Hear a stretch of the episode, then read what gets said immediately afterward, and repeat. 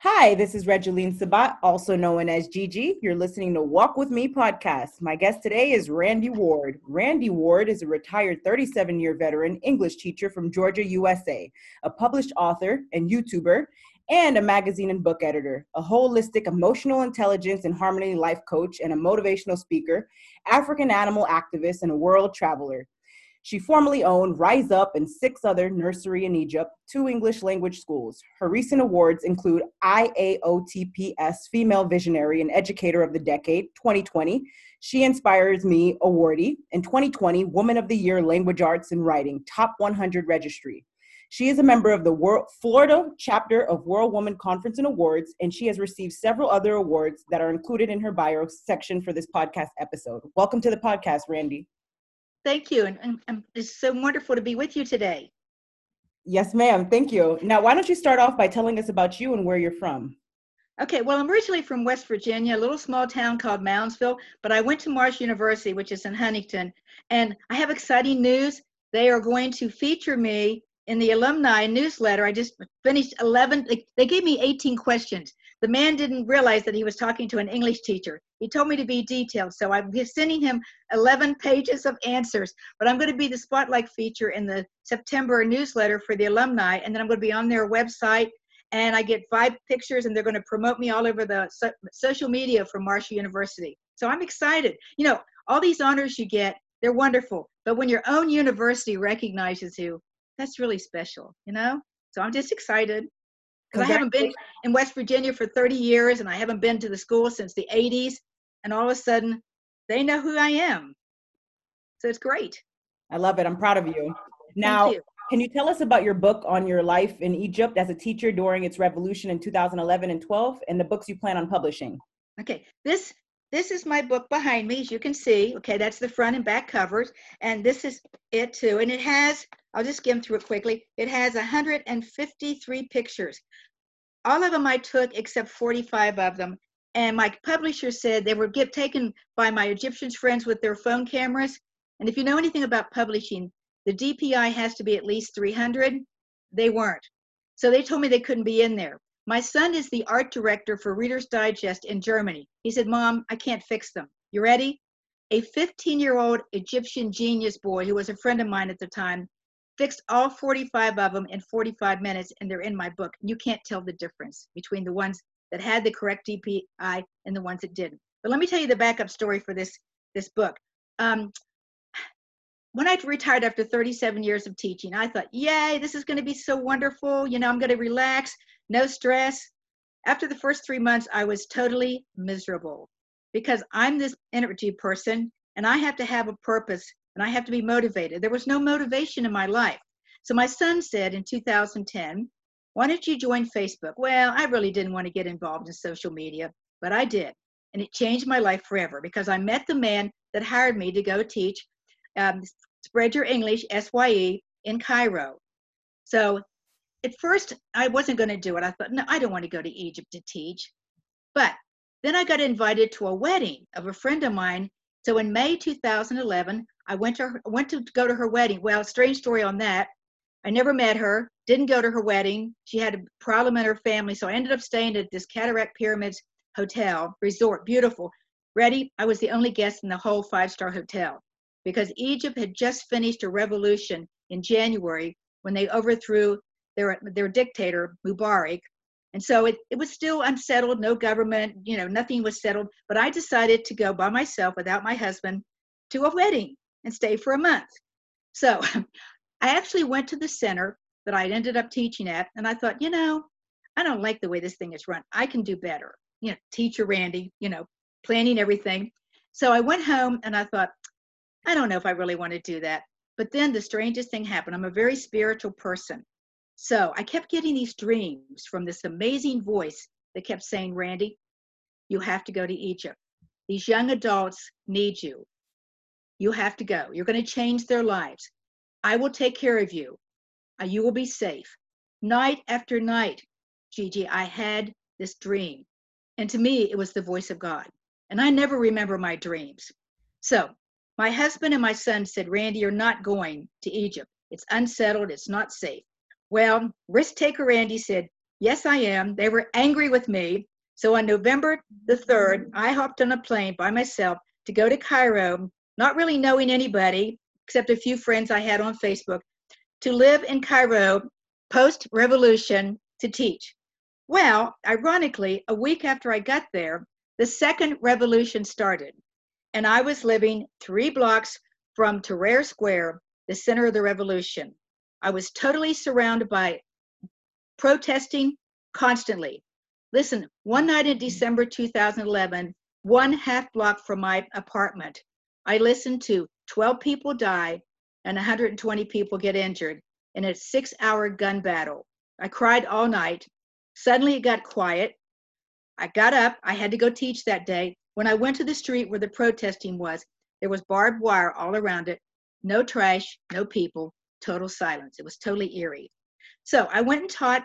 My teaching experience was totally incredible. I was teaching young university students and post-professionals like doctors and lawyers and petroleum engineers. And I had, like, I, I probably taught maybe three hundred people in the three months I was there. I taught four levels of English to um, all these wonderful people. And I had to avoid trying to get hurt. I really wasn't afraid. I guess God wouldn't let me be afraid, right? That voice wouldn't let me be afraid. He was going to take care of me, and he did. But I did get tear gassed. I was surrounded by violence all the time. Uh, but I learned out of necessity to become an Egyptian woman and take care of myself. Of course, I did have friends that helped me. They taught me how to shop because everything was in Arabic, and I don't speak mm-hmm. Arabic. They taught me how to use the metro and how to avoid the nasty taxi cab drivers that would reach back and grab my leg. Western woman, she's easy, you know. they like they didn't like this though when I told them, you know, don't touch. But anyway, I, I'm rambling a little bit here, but I had so many wonderful experiences. Uh, got to ride a camel with my friends, go to the Egyptian museums, climb the Cairo Tower. Uh, everything was so amazing. It wasn't all stress. There was a lot of fun activity. So when I came home, I had taught writing for thirty-seven years, but never had time to write. I was always grading and evaluating other people's writing.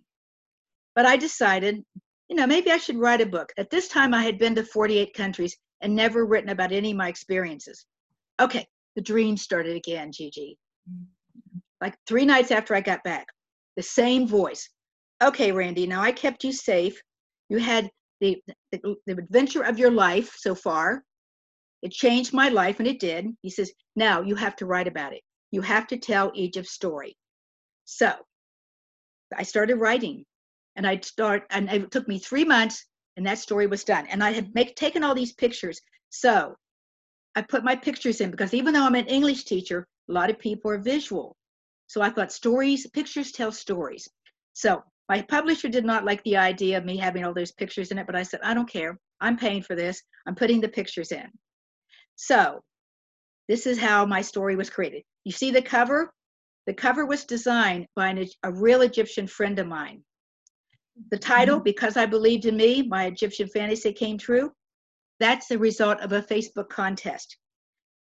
I couldn't think of a title. I, my chapter titles were easy, but I couldn't think of a title. I wanted it to be about me, but I also wanted it to be about Egypt.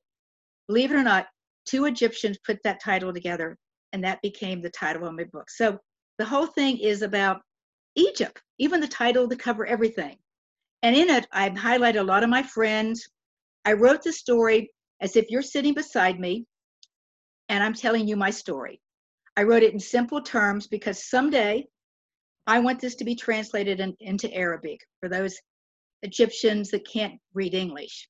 So this is my, this was my dream, my life story. But as you know, since then, I didn't stop at those forty-eight countries. I've been in sixty countries altogether. That is so absolutely amazing. Now, can you tell us about your career path as a thirty-seven year language arts teacher to a professional writer and editor after your life-changing experience in Egypt and God's message to you and your dreams?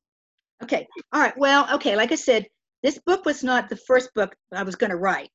I've written so many other things, but writing a book is fun. Publishing it is not always so fun. So I had horrible experiences with my publisher. You know, I paid a lot of money. I won't even tell you how much. You would go, oh, Randy, you didn't do that. Yes, I did.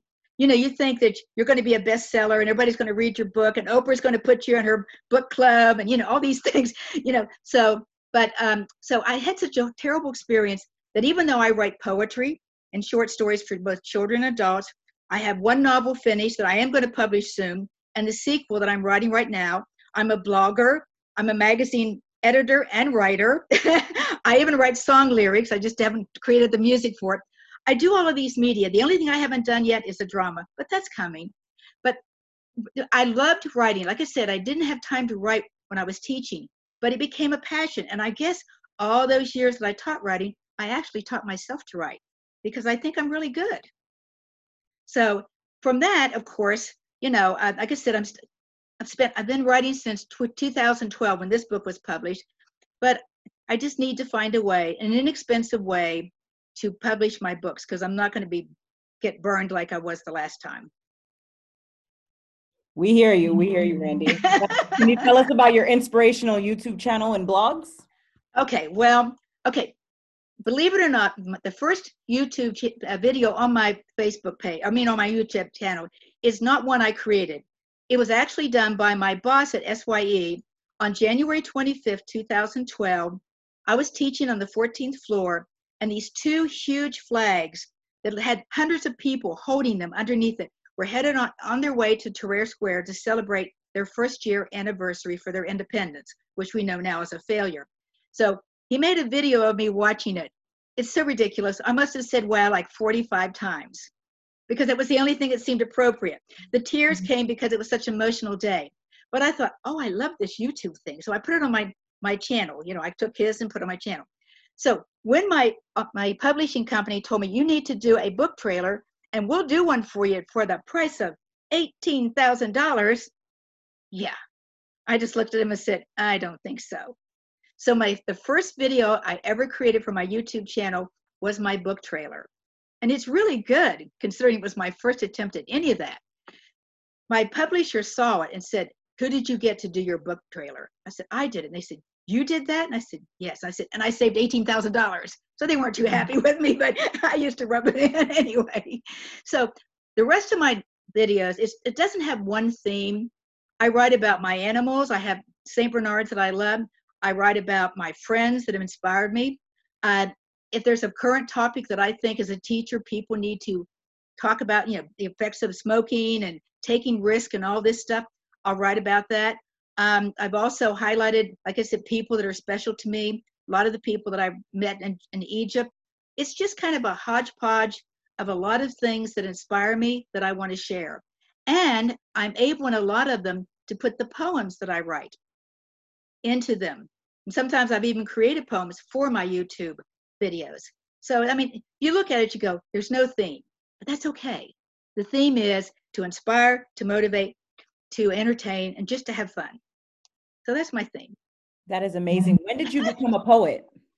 Um, well, after, you know, when I was working on writing, I'd get inspired in the middle of the night, and I'd get up at three o'clock in the morning and come downstairs, and I thought, I could write a poem on that. So I'd write a poem. My husband would come down and say, what are you doing? I said, if I don't get this poem down, I'm going to forget it in the morning. So I just started writing poetry because poetry is short. You know, it takes you time to write it, but it's not like writing a novel or even a short story. You can do it in a quick amount of time. So I like to, and I probably have enough poetry for three, four, five books. I mean, I've written hundreds. Like I said, I'm kind of a crazy woman. I just get inspired and I become extreme in everything I do. I love it. Now, Randy, can you tell us about your work with Africa Nomads Conservation oh, yes. and Lion Encounter in Africa, which is the animal conservation projects in World Peace Forest Africa and Egypt, and the Future Tree Reforesting Project? Yes, this is my passion. Like I said, I've been in sixty countries. Paris is still my favorite city, but Africa is my favorite continent. Of course, I loved Egypt. It became my home. In fact, they named me Rary. That's my name. And, but when I went, my first trip to South Africa, Swaziland, Botswana, Zimbabwe, Kenya, I've been to all those places, seeing the animals in the wild, it was, I was like a child in a candy store. I could not get enough of it. And I met so many wonderful people. The African people are just the most incredible people in all of the world. Some of them are, are poor, they don't have a lot, but their spirit is just so inviting. You know what I'm saying? They're just so warm and so wonderful. So I got connected with Nor Santosian in Kenya. He was this young university student who was starting African Nomads Conservation. Part of it was to grow trees, because, you know, they always need reforesting in Africa. But the other part was to save the animals. And as you know, elephants, rhinos, and now even giraffes are endangered animals in Africa. One elephant is killed every fifteen minutes. So I had to become a part of that. This young man is now a forest ranger, and I'm part of his African Nomads Conservation. In fact, I'm the U S A Regional Director. I create videos for him. I advertise for him. You know, he is now a writer, and he does videos and T V shows. Um, so my my duties are not as much as they used to be, but I still support him, talking about him in interviews such as this. And so I love that interview. I love that organization so much. Okay, in Egypt, World Peace Forest Africa, one of my best friends in the entire world, is an ambassador to Uganda, even though he's an Egyptian, and he is a scientist and an honorary doctor. His name is Mahmoud Husana, and he's this amazing man who is growing the Moringa tree. Have you ever heard of the Moringa tree? Yes, ma'am. Okay, well, you know, it's, it's considered by scientists to be the miracle tree. Uh, if you could eat any part of it if you had nothing else to eat, and you could survive. It's also used as fodder for cattle, and it can be used to to um, purify water. It's an amazing thing. So he is growing five thousand of these on a farm forty-five minutes outside of Cairo, which is amazing. It's like this paradise in the middle of the desert. And what he hopes to do is, when he has enough grown, he wants to use them to reforest Africa and use university students to do it. Well, you know, I had to be a part of that, right? Students. So I am the honorary president of that. And again, part of my YouTube videos are interviewing him and talking about World Peace Forest Africa and the Moringa tree. So, and of course, I talk about it in all my interviews because I want to promote him. And all of these are, are nonprofit things. We're not here to make money. You know, we're just here to help. And then I'm going to have another one soon. Um, when I went to Zimbabwe in March, the last trip with my husband, who, you know, passed away in December, sadly, I met this guy named Bonani at Lion Encounter. I got to walk with two of his lions and pet them. I have no fear of animals. I was petting the lions, and we connected, and I said, I want to help you with this, because his project is to put, to um, reproduce, or to, you know, let uh, uh, the lions reproduce and then put them back out in the wild. Because what is happening with lions is they're interbreeding within their family, and they're getting all these birth defects. So what he was doing was taking one member of this family and one member of this family and breeding them so they'd have healthy lions, and then putting them out into the wild. Well, you know, the pandemic's kind of destroyed that right now. But as soon as this is done, I'm hoping to support him with some videos and, you know, and helping him raise money for this project too. There's just so many wonderful projects. Very powerful. Now, tell us more about the Morocco Pens online magazine and your experience as an editor and contributing writer. Okay. All right. Well, my, my friend Ayub Al-Kady was, uh, I, I met him when he was seventeen years old. In fact, I helped him learn English online. Okay. Well, a few years, maybe about four years ago, they have a lottery in parts of, of the countries where, you know, they, it's hard to get visas. So he won the U S A Diversity Lottery. So he's now living in New York City. But when he moved here, he stayed with my husband and me for like six weeks until he decided to go to New York. Well, we had started, before he moved to the United States, this Morocco Pens. And what it is, it's a magazine, an online magazine, that encourages non-native English speakers to write in English. Because he was an English teacher once he graduated in Morocco, in Agadir to be exact. So of course I had to be a part of that. So I'm a chief editor, I do all the editing, and I also have some of my articles on there. But now our goal is, now that he's in the United States, we want to at least make a paper publication once or twice a year. So we're working on that. And it's amazing. You wouldn't believe, we've had not only Moroccans, but Egyptians, Indians, all these people from around the world submitting their works. And this is a great opportunity for non-published people to get published in a magazine. How awesome is that, right? Yes, ma'am. Wonderful. Now, tell us more about your two new projects, the World Women Conference and Awards, and We Are the Change, London, U K. Okay. Well, World Women Conference and uh, Awards is done by, was founded by Ragni Sinekos. She was originally from Estonia, but now lives in Mexico. And my big, our friend, Patricia Rogers, because uh, you're a part of that too, um, contacted both of us to be a part of this. Now, you're in Florida, and I'm in Atlanta, Georgia, but I'm still part of the Florida chapter, even though there is an Atlanta chapter. So, you know, recently we just had our launch event on August the fifth, which you and I got to be a big part of, and it was exciting. We had, what, like seventy, eighty international ladies from all over the world um, there. Wonderful. We had wonderful speakers. And, of course, our thing is to help young ladies around the world with leadership skills, help them to develop their careers, and be inspiring to them. And we're going to help, you know, with charity work and all this, and set up programs, mentoring programs. It's going to be an amazing thing. As you know, we're a part of that, and we both love that, don't we? Yes, ma'am. Both okay. are great organizations. Yes. We Are the Change was founded by Caroline, Caroline Makaka. She is originally from Zimbabwe, but lives in the U K and London. And because of all the connections with Ragni, Caroline found me and said, "You sound interesting. I want to talk to you." So they did a Zoom event on August the first, and there were over one hundred women, again, from all over the world. And we have decided that we are going to be the change, because this world is kind of messed up right now, and the men aren't doing anything to fix it. No offense, men, but it's true. So it's up to the ladies to do something. So we all uh, we, we became part of this, and now we're going to take um, certain things. My issue is kindness. I think if we use kindness and love, we can solve a lot of problems in this world, because as you can see on the social media, all the unkind words people use with others if you disagree with them. So I wrote a poem on kindness, which I shared during that Zoom. But the exciting thing is, three days before the Zoom event, Caroline came to me and said, "Randy, I know you're a writer. Can you write a, a poem about what our message is?" So I wrote something, a couple hours, sent it to her. She loved it.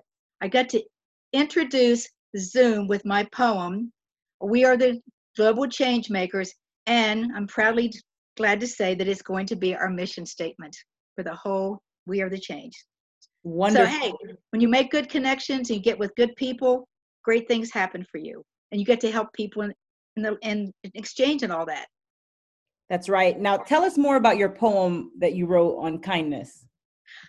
Well, I, I have it somewhere. It's just about, I, I did a Bible quote about kindness, and then all I did is I just talked about what I thought kindness was. It could be the simple things like um, helping an old lady across the street, fixing a dinner for people that are hungry, um, just things like this. It, kindness can be found everywhere and anywhere, and it's, you know, small acts of kindness can change a person's life. So that was basically what I wanted, and I challenged people to do one act of kindness every day, because if you do that, you know, you you don't know how what kind of effect you have on other people's lives. And it also makes you feel good that you've helped somebody in some small little way. That's right. Love and kindness truly matter. Now, what has given you the most joy and fulfillment in your life? Well, being a teacher. Okay. I wanted to be a movie star when I was a kid. I wanted to be a singer, dancer, actress, and all this. But God had other plans for me, because from fifteen to twenty, I did not walk. I hurt my knees so badly that they told me I'd never walk again. I taught myself to walk because they gave up on me. So being a singer and a dancer and all that was, well, the singer part, but the dancer part was out. So God said to me, in my mind, you need to be a teacher. This is what you are meant to do. So I became a teacher. Um, I think because of that, the thing that makes me the happiest is the ability to help others. I've always been a giver to everybody. I have, you ready, five thousand Facebook friends in fifty-three countries. And the average Facebook friend age is twenty-seven. And even though I'm twenty-six in my head, I'm not twenty-six.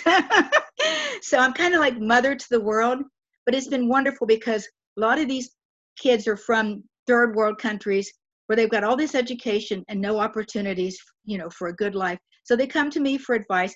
And I've actually, you ready? We've had seven international students live in our home. They've all come here legally, but we've helped them get a start in living in the United States. So my love is helping people. I love helping people, inspiring them, getting them out of their, their gloom and saying, hey, you know, we've all been through problems. I had a horrible car accident in two thousand fourteen, almost died, eight broken bones. Took me eight months of physical therapy. So what did I do? I wrote my first novel with my good hand. So I told him, I said, you know, you think my life is wonderful? My life has been full of troubles and obstacles, but I've always found a way to get through them. So through my kindness, through my words, through my mentoring, I tell them, you know, if you want something badly enough, find a way to get it. And sometimes I'm able to help them do that. That's right. Very powerful message. Now, you mentioned that at one point you weren't able to walk and you had to teach yourself to walk again. Tell us about some of the challenges that you face with doing so. It was terrible. I was catching a ball in gym class when I was a sophomore, and my knee went out of place. And that sounds like a simple, stupid thing, but it paralyzed my leg, and I couldn't walk. I couldn't feel anything. Then I had surgery to try to repair that, and they pinched another nerve, so I was paralyzed from the knee down. So, I mean, I was, even on crutches, I couldn't do that well. I mean, I was just, I was a mess, but I still went to college. I still graduated as valedictorian in my class. I still went to Marshall, you know, and graduated from all of that. But when I was nineteen, after I had my surgery and they pinched my nerve, they said, you're never going to walk again. It's just not going to happen. You're just going to have to accept that. Well, when you're nineteen, you don't accept anything. You say, no, that's not true. So I would put bricks on the bottom of my shoe and sit on my picnic bench in my patio and force my leg to move. And finally, the nerve started reacting. Now, all of my life, I've had trouble with my knee. I t- taught myself to walk so many times. Finally, in, in June of two thousand fourteen, I did have a total knee replacement. It went well. I was on my way to the gym because I'd already f- finished my physical therapy. Six months later, you know, on my way to the gym, had a horrible car accident. That's when I broke the eight bones in my body, including my neck. I had to wear a neck brace for ninety-three days, day and night. I have an eight-inch plate on my arm with six pins. Can't bend my wrist completely. It's okay. It works. I had a collapsed lung, a lacerated spleen. I had four fractures in my ribs, two fractures in my pelvis. My arm was a mess. But hey, I had four trauma doctors, eight months of physical therapy, eighteen days in the hospital. I'm here. Again, I tell my friends, you know, the mind is an amazing thing. I was in so much pain. I could have sat there for eight months feeling sorry for myself. What did I do? I typed a novel, four hundred page novel with this hand. I traveled the world. That's the one I'm going to publish soon. So you wrote your book with one hand? One hand. In fact, I can't type with both hands now because this hand doesn't work. So I just typed, I wrote a four hundred page, really a four hundred seven page book with one hand. Yep. Very inspiring. Love it. Well, it helped me to escape my pain. You know, and I got to travel and do these amazing things. And of course, my female heroine is this strong woman. She's a veterinarian. My love for animals again. And that you are, you are a strong woman, Randy. Now, how did you make the decision to choose the vocation you did? Well, again, uh, my mother was a teacher for forty years. My aunt was a teacher and also a Marshall librarian at my university. My, her husband was a, a principal and the superintendent of our school system. My great uncle, was his name, by the way, was Benjamin Franklin. He was a Marshall University English professor. My whole family was full of teachers. But, it, you know, originally, like I said, I didn't, I didn't want to follow in that path. I wanted to do something different. But like I said, God had different plans for me. And so I don't regret teaching. My last year of teaching was year thirty-seven, was one of the best years I've, I've ever taught. And it wasn't that I didn't want to teach anymore. It's just after thirty-seven years, I wanted to do something else. But then as I told you earlier, I became so bored and so miserable after a few months because I'm not the type to sit in a rocking chair and go, okay, it's retirement time. I can't do that. It's not who I am. So that's the reason I started my next career. And then the pandemic hit, as you know. My husband passed away from lung cancer on December fifteenth, two thousand nineteen. I was miserable because as being the control freak that I am, I couldn't save his life. So for a few months, I was miserable, but, and I couldn't even write. But then I met Doctor Heather Tucker on Women's Prosperity Network, Gigi, another life-changing event, okay? I decided, hey, that life coach thing sounds pretty cool. So I took her class, and as you introduced me earlier, I'm a holistic emotional intelligence coach and a life harmony coach And I'm going, but what I'm going to do with that is I'm a teacher, I'm an editor. I plan to be a book consultant coach for those people that want to write their books but have no clue how to start. And then I will offer editing services. And it's only, I've only started like a month ago. I already have two clients. Congratulations. During the pandemic, I actually, from February until like June, July, I edited six books for free. That's over for my friends. I got bored, so I just said, I'll edit your book.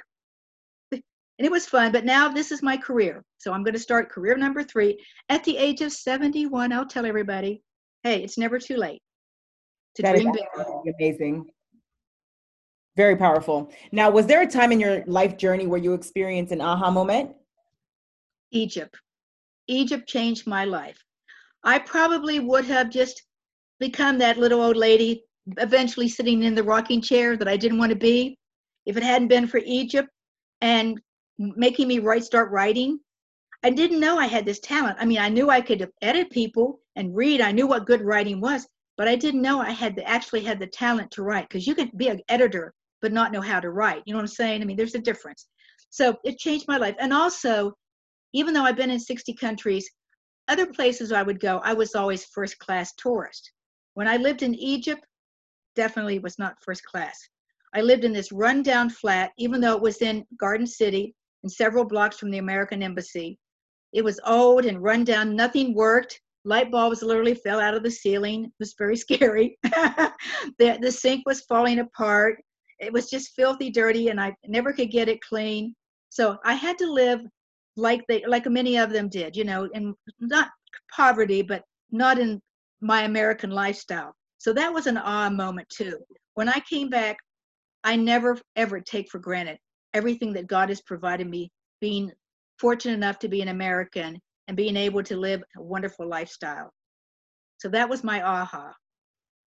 And then also, of course, it inspired me to be more sympathetic and more empathetic, I guess is a better word, for people around the world that don't have as much as I do and wanting to help them. So that was my aha. I love it. Now, what is your best advice to the audience for walking with purpose and living a life of happiness? Okay. All right. My copyrighted quote, which is in this book on the front, on the first page, is believe, don't dream big, dream bigger. The sky is the limit, so reach for the stars. Believe and dream are my two favorite words in the entire English language. I mean, I love love and kindness, but believe and dream have gotten me through all the things, all the challenges in my life, okay? Um, I believe that if you trust yourself, you trust God, and keep working hard, you can do whatever you want. I was told I was never going to walk again. I'm walking. I was told that I should not have survived that accident. I survived it. I was told that I would not, it was not safe to go to Egypt. God protected me. I've been all over the world. Some of the places have not been that safe, but I've always found a way to work hard, to believe in myself, to believe that I'm going to get what I get what I need to do to make me happy, to find my joy. And even though there was a period recently where I didn't have my joy after my husband died, I'm finding my joy again because God is with me. He's giving me all these opportunities, connections with wonderful people like you, for instance, Gigi, becoming friends, you know, and, lo- and loving to be around people again, even though I'm confined to my house most of the time. Zoom has created our friendship. Zoom has connected with us with wonderful people and wonderful projects. And I have one new project, too, that I want you to become involved in, too. It's brand new.